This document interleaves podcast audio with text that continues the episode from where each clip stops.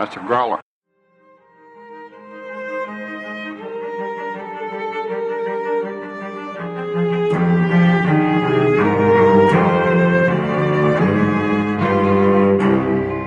Welcome to Beauty and the Beastly Minute, the podcast where we break down and analyze Beauty and the Beast, one goose shooting minute at a time. I'm Bobby. And I'm Janae. And we're really excited to have you here with us. Welcome back. Hope you had a great weekend. So, our minute today is minute six, and it starts with the shepherd yelling, Hey, hey, hey, hey, and ends with Gaston saying, Who is beautiful? So, So, let's start with the shepherd guy. the shepherd guy. We left off with him last time. Yeah. So there's a high jumping sheep, which is pretty funny. Jumps like right over Belle. And then this guy is chasing his sheep. And I was just kind of wondering does his sheep run away from him all the time? Because, I mean, from what I understand of shepherds, like traditional shepherds, usually their sheep don't run away from them. Well, it's kind of weird that they're that there. kind of funny. like when we first see them, they're kind of just like milling around. So I'm guessing they're getting water. Um, because why else would they be in this like courtyard area? Yeah. Um, and then the shepherd himself. I mean, the kid looks like he's like twelve or fourteen. So I'm guessing he's learning how to shepherd. Oh, that's a possibility. I mean, I I would think they probably start him young. Yeah, yeah, definitely. But uh, I feel like he's he's trying to keep things under control and kind of learning the ropes and not doing a Yeah. a, a pro job at it Not yet. doing the best job. Well, I was thinking, do they just like run away and visit with Belle all the time? Because she doesn't have any other friends. So they're like her buddies. Well, It's kind of Like the interesting because I was reading the uh, the the original script, which I couldn't find the version that they used for the movie, but I found like the the first version, and in the 1st Mm-hmm. version, it was supposed to be a mother cat and her kittens that were there, and were like with her when she was reading the book. oh, I feel like Yeah, I read yeah. that. The sheep are way better. I guess so. I, I I I mean, I think. Do you think they should have had a cat? I don't know that I have an opinion one way or the other. I just think it's weird that they changed it. It's like, Oh. okay, like I don't think it would, you know, take anything away besides the, you know, sheep eating the book. they were able to create a little bit more action with it because the sheep, you know, bounding off and then the shepherd guy coming and kind of breaks it up more and gives them more action to put in the scene, I guess. Yeah, I suppose that's true. Whereas, I mean, a cat, cats just sit there. so, I don't know, I guess not all of them just sit there if you're a cat person, but I don't know how to make them do anything but sit there. So, Well, anyway, so moving on. yeah. So we're finishing That's up. the sheep and the Uh, well, I guess we just finished where she's telling us about the story, and you know, it's pretty similar to the story that we are currently watching. Um, and so I guess there's a lot of debate about what story it is that she's reading. Or that it, that that book is of. So I did some YouTube video watching over the weekend. what did you find out? Well, there was one that I watched where they actually like figured out what the text from the book was, and it's actually you know French text. Uh huh. So if you, I think you have to like go to Disney World or Disneyland or one of those where they have you know a, a model of the book, and then you can read Right. the text, and it's in French, and then you translate it, and it's some like French romance novel from like the eighteen like eighteen something or other.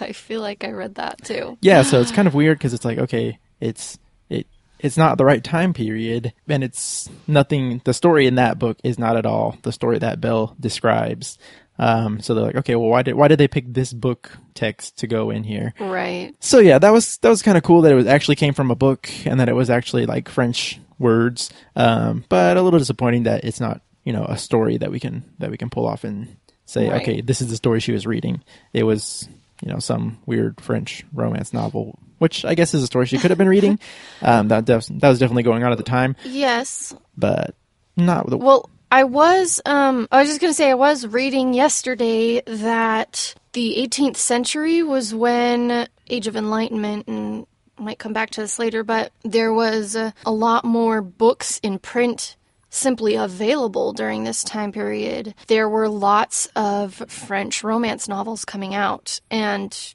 that was like one of the common things for people to read.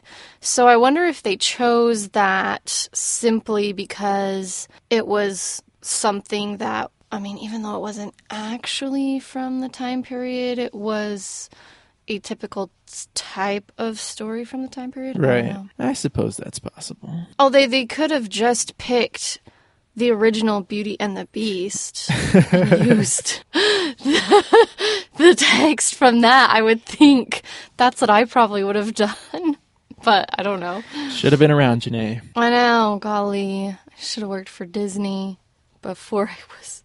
Well, yeah, kind of before I was around when I was born. So anyway, Anyway, uh, we move on. We're going back to uh, to kind of our our run through the townspeople and them all talking about her, and we go to Mm-hmm. the hat shop, um, which This is like one of my favorites. So funny. yeah, it's uh. I mean, I just I mostly noticed the the word. It translates to the small hat. So the shop's named the small hat. Um, and she's wearing a small hat. And she's wearing What, a do- small what do you hat. have about the hat shop that you want to share? Um, okay. Well, first, I notice as Bella's walking past, her ponytail is like flipping up each time she takes a step, which I absolutely loved because when my hair was long, it did that all the time. So I just really loved the accuracy of her swishing ponytail, first of all. And second of all, this part cracks me up so much. This lady you see her and she's like all snobby and she's like it's no wonder that her name means beauty. Her looks have got no parallel and of course her voice is not exactly that pretty first of all. And then she's like fluffing her hair and then next thing you know she whips off the hat and the hair and tosses it behind her and she has no hair but like you can see like speckles it's like her head's been shaved right is that what it looks like to you Yeah, yeah, that's what I was gonna say. It's like she's got no hair, but it's not because she's bald. It's because she like shaves her hair to wear wigs, I guess. well okay and then i was doing some did you do any research about like hair and wigs and that time of the period and stuff Nope. Okay. So I thought this was really interesting because, first of all, I noticed on the sign, the Petit Chapeau sign, the dummy head doesn't simply have a hat on it. It has a hat with hair hanging down. First Right. clue, which I thought was interesting. I had never really noticed that before, and I was like, oh, okay. So it yeah, it was common for them to have wigs. So why wouldn't she be able to wear a wig? But I found out that basically during this time period there was a lot of wig wearing. It was really pretty normal, which actually you see in the new version of Beauty and the Beast. He like wears a wig at the beginning. But basically they had all these like extravagant hairstyles that were just too big and too much for what they could do with the hair they had. So they had to add wigs. And um the Rococo style was very prominent during the 18th century, which was um, stylized by like curved S and C shapes and asymmetry and contrast and things like that. And so they tied that into the styles that they would put in their wigs and things like that. Um, men started wearing wigs in like the late 17th century and then by like the mid to late 1700s women started wearing them as well and uh, the men's would generally be white and the women's wigs would be like pastel colors like pink a light purple blue things like that Wow. interesting right Yeah, that's crazy. yeah. So, um that was that's like the most important stuff I learned about it and like near 1715 wigs started to be powdered. And families had these special rooms where they would like get ready with their wigs and stuff. And they would go and they would arrange their artificial powdered hair. And they powdered it with like starch or Cyprus powder, whatever kind of powder they had. And they would put on this, they would get dressed and they would put on this special dressing gown and then they would cover their faces with a cone of thick paper so that the powder wouldn't get on their clothes or in their face. And I just thought that was really fascinating and interesting and funny. Ah, the things we do for fashion. Yes. The funny thing also to me in this little clip, the last thing that I wanted to mention was his look of shock and disgust when she pulls the hair off. And I'm like sitting here thinking, um, buddy, she's trying on one of your wigs with hair attached to it, or one of your hats that has hair t- attached to it. You didn't know what she looked like in the first place. But maybe I think they maybe had him react like that because they knew that we would react like that. So they were giving us permission to react like that in a way by having a character in the movie do it. Does that make sense? Yeah. So, anyway, did you have any other thoughts about this part? In your research, did you find out if wearing wigs was like a common thing, like everybody did it, or was it more like the upper class type of style? It started out as upper class. The wealthier people could, well, I think that some, probably some of the lower class started to be able to later on, maybe, but I believe it was mostly upper class. Depending on how they were ornamented and stuff like that, they could reveal a person's profession or their social status. And the wealthier people could get the really expensive wig designers and they could get better materials. Um, sometimes they were made out of like human hair and sometimes they had like horse hair or weird stuff. But I think I read somewhere that this one lady paid a wig maker to make her a new wig style like every week. She was she was really rich. she was one of the really rich ones. Yeah, I was gonna say there doesn't really seem to be a lot of people wearing wigs um, that we've seen so far, at least, and so No. that kind of caught my attention that that this lady was trying them on, and then it looks like the attendant that's you know taking care of her is kind of more of a, a snobby, well-to-do kind of guy. Yes, especially by his accent too. Yeah, you so kind I'm of trying to- sense. Pull together, you know, little pieces that reinforce my theory that there are still nobility around, um, especially in town, you know, that weren't affected by the curse, but that were kind of located here before before the curse happened because that's where the king was. So, as we go through, I think we'll we'll see a few people that uh that kind of profile. Right. I think you're right. Okay, moving on. She walks right past this hat shop and she walks through this archway past these men who are some of them are standing around and some one of them's unloading these sacks from a cart. Do you want to talk about this? she walks on the cart, right? And she makes it do like a seesaw thing. And so as she goes down on the, the far side, the end that she started on goes up because, you know, it's only got two wheels and it like smacks the guy that's picking up the bags of flour or whatever they are. And it, that thing messes him up. And you can see his teeth are all messed up and he's like knocked out. And that would cause some serious damage. And she doesn't even pause. She doesn't even like notice that she just totally knocked this guy out and probably broke his jaw. Well, something that I noticed was that so he's like unloading, but when he goes to pick up the second bag, he just kind of like pauses with his arms like not he's like way lower than he needed to be to pick up the next bag. And then he pauses and like looks up at her while she's walking on this thing. And that's why his head is right there and he gets knocked out. And I'm like ah, come on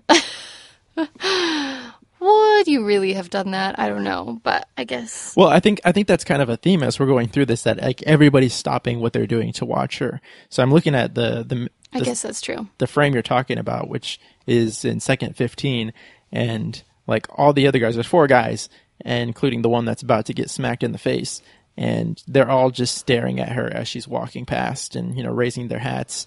Um, Right. so, like everybody stops what they're doing when Belle comes through town, and they just watch her. So he's so distracted by her that he doesn't notice he's completely missing the bag that he's going for, and is about to get uh, pretty messed up.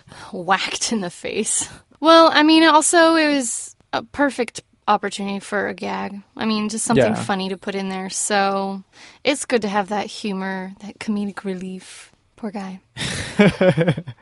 Yeah, I, I don't know what dentistry and uh, medicine was like back then, but uh, I'm guessing it wasn't very good. Yeah, once those teeth are gone, probably lost. That's too bad. yeah, so we go from him, you know, it zooms kind of up from him getting knocked out to this flock of uh, geese, I guess, birds flying overhead, and we get a gunshot. Do you have any uh, anything you want to talk about here? Okay, yeah. So I was looking at the geese and I was like, I wonder if there's anything interesting about these geese. I don't know why I thought that, but I went and started researching um, what kind of geese were native to France. And they actually, so first I looked up just geese and I was like, okay, these geese, the geese that you're familiar with seeing in America are not the ones that are in this film. They, we don't just have like brown geese usually. They have like these like um, stripes on their necks and stuff, and these didn't have it. So I was like, that must be some different kind of geese. And they are. So they look very similar to something called the Toulouse breed. so, so Toulouse is a place in France, and these speci- the specific breed of domestic goose was bred there, and um, I found this interesting because Toulouse is in South France, and I was like, hmm, South France, okay, because you were talking the other day last week about can we figure out where that mountain range is that's in or maybe where this could possibly be taking place Yeah. and there are there is a mountain range just south of Toulouse Oh, so I'm thinking, hmm, these geese are helping us figure out possibly that this is taking place in southern France. That's my guess that it's taking place in southern France. Sweet. So uh, another thing to add to the list. But I also thought about this. I'm not specifically about the geese, but trying to figure out more like what their location might have been. And the problem I'm running into is that France is such a small place. Like it's hard to say, oh, in this region, oh, this kind of tree grows, but not in another part. Right. I mean, this podcast is happening in, in various parts of Texas. Um, so Yeah. France is it's just a little bitty place. So I think it might be kind of hard to pinpoint it, but that is uh, good to know Yes. about the geese. the geese and southern France, Toulouse. Isn't that the name of one of the Aristocats? Yes! Okay, I'm not the only one who knows that. I heard that and I was like, huh, Toulouse. I know that name. Which I believe that movie is placed in France as well, right? That yes, yes, yes, yes. I think. Ha, ha, ha. I'm trying to remember. Yeah, because the I was thinking it has the geese in there that are English, but they're visiting. Yes. Paris. I think they're in Paris, aren't they? Yeah, that sounds right. Anyway, this isn't about the Aristocats. This is about Beauty and the Beast. So, um, okay, so let's talk about Gaston's gun. Do you want to start off about this, or do you want me Well, to start off? I I guess it kind of ties in there because if you're looking at the geese, um, I've actually got it stopped like right on set when you see the bullet going up towards towards the guy that uh that's gonna die. um, but uh, that's completely the wrong bullet for the type of gun that uh that Gaston has. oh, really? Um, yeah, so that's that's kind of like a more. Disney accuracy. I know. Obviously, they they weren't big gun people, um, but maybe they were. Okay, well let's t- let's talk for a second about uh, LeFou catching this bird, and then when we see the gun, we'll talk about it. Yeah, yeah. This is this is our introduction to Le Fou. so first of all, before we get to LeFou, there's a lady in the corner of second 22, and uh, she looks so shocked and offended about this bird dying right like 10 feet away from her. and I thought it was just really funny. She's like, she looks like, what the? Well, it is kind of weird that somebody just hunting there, like right in the middle of In the town. middle of town. So I know. you know, guns weren't very common back then. Um, so she probably didn't No. expect to be walking along and then have this, you know, big, loud, you know, explosion relatively close Yeah. to her.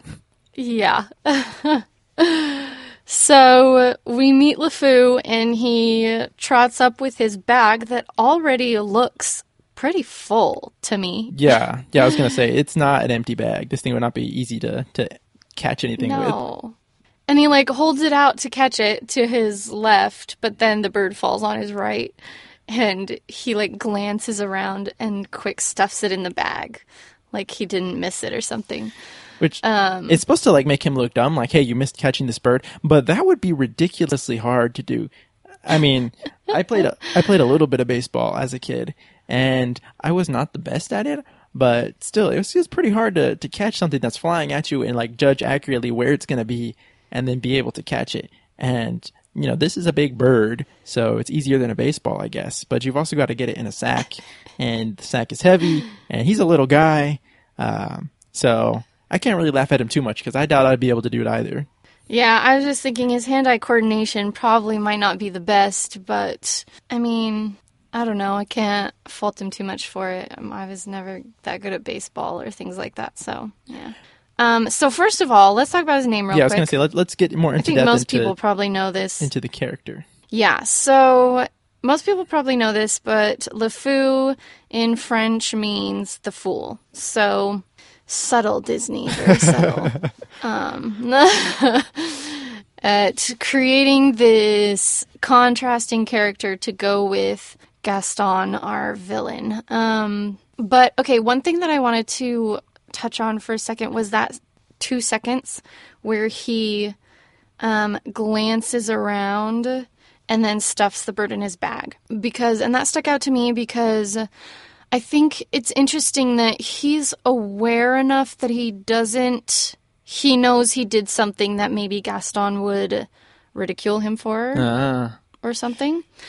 And so he is checking around to see okay, can I play that off and pretend like it didn't happen so that I won't be ridiculed or um, knocked in the head? Because, I mean, he gets knocked in the head by Gaston a lot and that sort of thing. So, I mean, to a certain extent, he's not.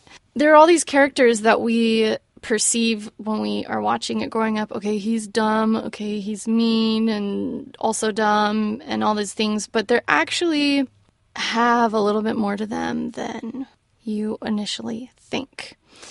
Also, another thing about LeFou is that he's constantly stoking Gaston's ego as we're gonna as we see like a little bit later on when he starts talking to Gaston, which I mean, I guess if he's basically just a tag along and trying to always stay on Gaston's good side, it would make sense that he would do that. yeah, and he's he's a little guy, so I mean, just looking at at his physical stature, there's a reason he wants to be around Gaston because Gaston is popular. Everybody likes Gaston, Right. and you know he's a big, strong, manly man, and LeFou's a little guy, so he probably had a pretty rough childhood. You know, probably the runt of the litter all the time, Right. and now he's still a pretty, very small guy, so he's trying to get into that limelight of uh, of being with Gaston, and that's you know his ticket to be part of the in crowd. And so if he's a henchman and he's got to you know act kind of silly sometimes to you know provide comedic relief or to build up Gaston's ego, that's what he's going to do. Right, right. Good observation. It's not the first time and not the last either in this movie that we're going to see names that are correlated to to what the character's supposed to be. And so we have Belle, which you know means beauty, Right. And then um, we'll see with a few characters, their naming is is kind of like that obvious Disney, like this is the character named this because of what he's supposed to be in the movie, or because he is a candlestick. Right. Yes. or a clock. Perfect. So then we meet Gaston immediately after that, which did you do any research about like his name because I didn't know anything about his name. I didn't, but I, as far as I know, it doesn't have any uh, significance. Yeah, it's um so it's a has a Germanic origin, but basically and it was first used in southern France, may I point out once again. Um but it means basically like guest or stranger, which doesn't necessarily have a whole lot of meaning for his character to me, but still good to know. Um, so I don't know why they chose that name, but it works. Yeah, it's a name. It's a, So it's a name. so, okay. Something that I thought was really interesting when I f- watched this was um, when we first, very, very first see Gaston, um, he is standing in half shadow. yeah, he's kind of like. Did you notice that? He's, he's like hanging out back there. Like, I don't know. He he's not like hiding, but he kind of is. Yeah, well, and I thought it was really interesting because the very first time that Belle meets Beast, he's standing in shadow and then he comes into the light. And in this one, Gaston is standing in the shadow and comes to the light. Interesting, right? Um, so I thought that was very interesting. How many times can I say that um, and then he's carrying around this bundle of pelts. Yes, I wanted to. I have always wondered, like as a kid, seeing that growing up and watching, it's like, what is that? Because I mean, at first I used to think it was like an animal. Like, okay, he was hunting something else, and now he LeFou's carrying around his his hunt. Um, but if you look at the pelts, I mean, they have to be pelts because they there's Right. you know several different types there, and LeFou's carrying around. If it was, if that was an animal, it'd be too heavy for him to to lug around supposedly. Um, But they're weird. Like there's like a raccoon tail, I guess, coming out the back. Yeah. But then the top is some kind of an animal, like orange, I guess. I'm kind of colorblind, but it looks orange to me. But it's got little antlers and Yes. paws in the back. Yeah. And I don't know of any animal that has antlers and paws. So I have no idea what he's been hunting. I don't know either. I didn't, I guess, notice the paws and the antlers. Maybe it's just, mm, yeah, I don't know. Yeah, but um, I don't know. I think that um, the biggest thing that this kind of can indicate to us is his um, status and his um, oh, what's the word? His status as a hunter. He's a killer. He takes trophies, and that sort of thing was what kind of stood out to me about it. And it's kind of gonna set up his character. That's the word. um, so that we know what he's like. It by the time the end comes around, which also is an interesting because um, LeFou tells him, "No beast alive stands a chance against you," and I was like, "Ooh, setting it Yeah, up, Disney." Lots okay. of little hints in there. Uh huh. Um, but I wanted to talk about how his gun and his quiver of arrows. First of all, he has a quiver of arrows and he doesn't have a bow with him. Well, I've I, I noticed that as well. But then, if you are thinking about like your typical bow, um, it's not something that you actually carried around like strung and ready to shoot all the time. You would it would just look like a, st- a stick or a staff. You would string it Yeah, when you you need string to it when use you it. need to use it. You know, we could say that okay, he's done hunting with the arrows. He just happens to carry the quiver on his back, and his bow's got to be around there somewhere. But it's unstrung and uh, just lying around. So Which I must say, uh, well, we'll talk about it later, but those quivers, I guess, are important because he uses them later Ah, on. I didn't even remember that. Uh huh. Um, but we'll talk about that later. So, the gun. I found this really interesting article about the gun. What stuck out to you about the gun, Bobby? You knew what kind of bun- gun it was. Yeah, yeah. place. So it's a blunderbuss, which is an old kind of rifle, um, and it uses you know black powder and a ball and flint and steel to ignite it. So the reason that it has like this bell curve at the end is because you of how you have to pack it and how hard that was to do during that time period. So you'd have to shove down like a wad of paper in the bottom, and then put in black powder, and then put in your shot, which is usually a ball or several small balls, and then you'd put in another wad of paper and you'd ram it all down there with a rod to pack it in, and then you could get off one shot, and then you clean it and do it again. So they're definitely not efficient weapons or quick weapons, um, but it's what they had at the time period. And I've actually um, been able to shoot black powder rifles, which is the same setup, uh, but without without the, the bell at the end of it. And I can testify that it is hard to load those things without the without the bell on the end um, that the blunderbuss had. Yeah, well, something that this article points out is that they were designed for people who were um, trying to load their guns while they were riding a horse. Yeah. So that's pretty big deal because I believe was weren't these types of guns originally used in the military?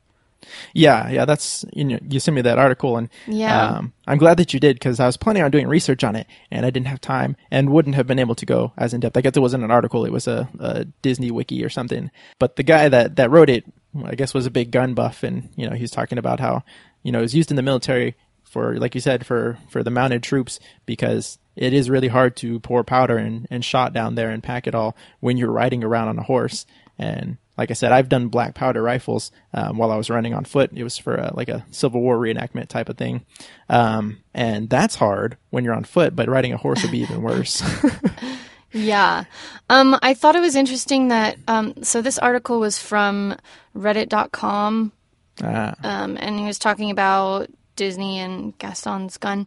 And um, I thought it was interesting that he talked about his the barrel, and so um, I guess he said that this was probably a repurposed gun, and um, that his theory was that Gaston's job was that he was the game warden for the town, which I thought was very interesting. I didn't even think about what his job in the town would be yeah, until I read this. people have and I was like, jobs. oh, that makes sense. um, but I guess because it, there were lots of laws about who could have a gun and who could shoot and that kind of thing. And so he would have had to have permission to be carrying that gun around and to be shooting things. And um, he pointed out that that may have been one of the reasons why Gaston was so popular, is because he would protect them from feral wolves that would come into their town and he would um, make sure everybody had meat and food to eat, which actually kind of makes sense be- why his stuff is hanging all in the um, The tavern. the tavern. Yeah. Sorry, I was going to say saloon, but it's a tavern. because I had that question. I was like, why why does he have all his stuff in the tavern? I was always confused about that as a kid because I mean we'll get to the tavern later, but I was you know I was like, is that his home? Like his, Right. he decorated it. It's He his- decorated his- it. his trophies. Why are they all there? But it seems like a tavern. Right. But it, but it seems like it's his home, and so that makes sense. You know, like he hunted and he did all that for the town, and so right. you know he put the trophies there for for the town to display, and that wasn't necessarily his home at all. But uh, he probably spent a lot of time there. Right. So, um, something that this guy points out is that his gun in the movie has a band on it um, Right. instead of pins. And so, um, possibly it was either a cut down musket or um, like salvaged parts from two different, um, which I thought was interesting. I had never really noticed the band, and I don't know enough about guns to have known that there would have been pins. So I was like, interesting. Um, and then, yeah, that's. I thought it was interesting that his idea was that Gaston had to be pretty smart, actually, to do his job, to be able to repurpose that gun, because he probably did it himself. He probably made his own um, ammo, his own, like, balls, and his own. His own shot and powder. his own shot and powder, whatever it's called. I don't know. Um, so I thought that was a very interesting take on Gaston that I wouldn't have thought of. Yeah, I mean, he's obviously popular. Um, and knowing based on that guy's theory of, of the gun and stuff, he was actually very intelligent and had to be very good at what he did, which, you know, would only make him more popular Right. because not just anybody that could go around shooting animals and, and keeping the village safe that way or the town. Um, so it's definitely an Right. interesting read. We should probably link to it in the notes. Hmm. Yes, we can do that.